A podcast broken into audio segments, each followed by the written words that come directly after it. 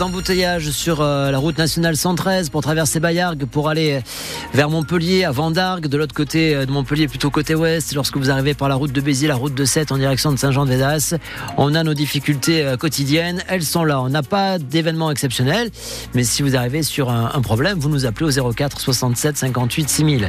Les trains sont quasiment tous à l'heure. On sait déjà que le, le TGV pour Toulouse-Matabio, le TGV au départ de Montpellier-Saint-Roch à 8h44 est annoncé avec une vingtaine de minutes de retard. On va voir comment ça évolue.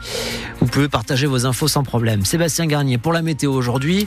Le soleil, euh, bon, on en aura un petit peu ce matin. Il est voilé, euh, le soleil. Euh, c'est même déjà bien nuageux côté ouest du département. Seul sera partout cet après-midi et les températures eh bien, vont monter jusqu'à 15 degrés à Montpellier et l'Odève, 14 pour Béziers et 7. C'est un petit peu moins qu'hier. La question du jour, seriez-vous prêt à vous remettre en colocation à l'âge adulte? Vous pouvez nous le dire au 04 67 58 6000 à Montpellier.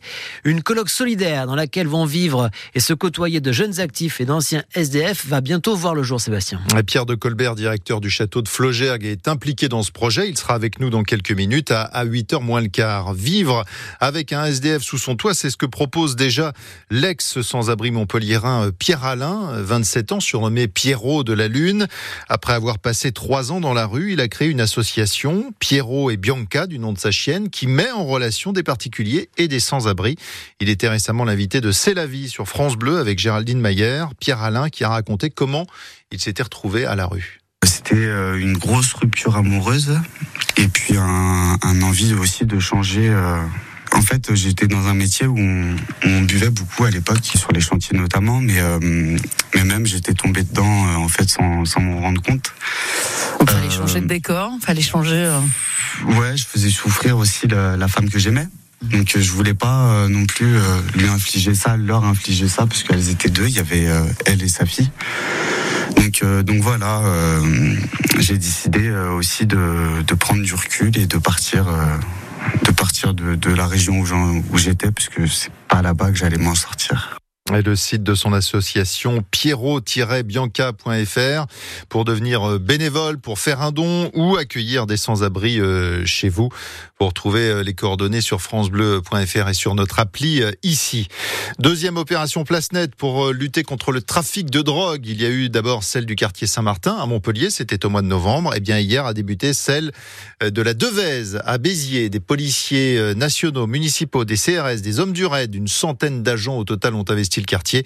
Des produits stupéfiants ont déjà été saisis. Le préfet fera le, bilan à la fin de l'opération dans, quelques jours. Au collège euh, La Dulag, toujours à Béziers, les enseignants ont exercé leur droit de retrait hier après l'intrusion de parents d'élèves dans l'établissement pour une histoire de, de bagarre entre collégiennes.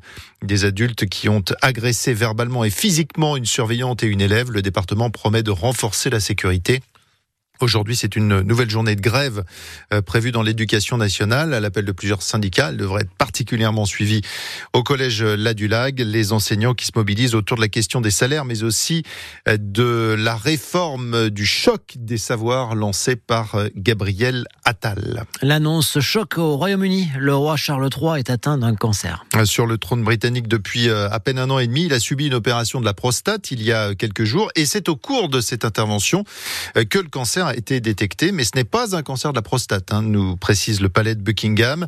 Pour Stéphane Bern, spécialiste de la royauté, la situation est certes préoccupante, mais les réactions euh, nationales et internationales semblent un petit peu démesurées.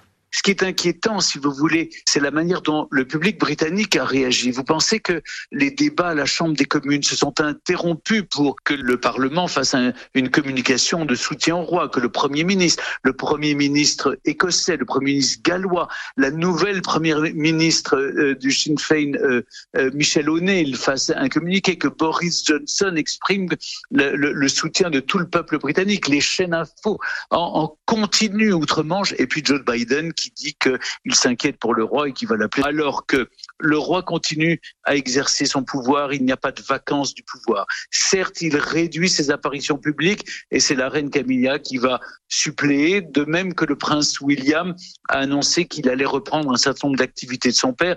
Il y a là, comment dire, une dramatisation qui peut-être n'a pas lieu d'être. Et le souverain a assuré euh, de son côté être très optimiste quant à son traitement entamé hier.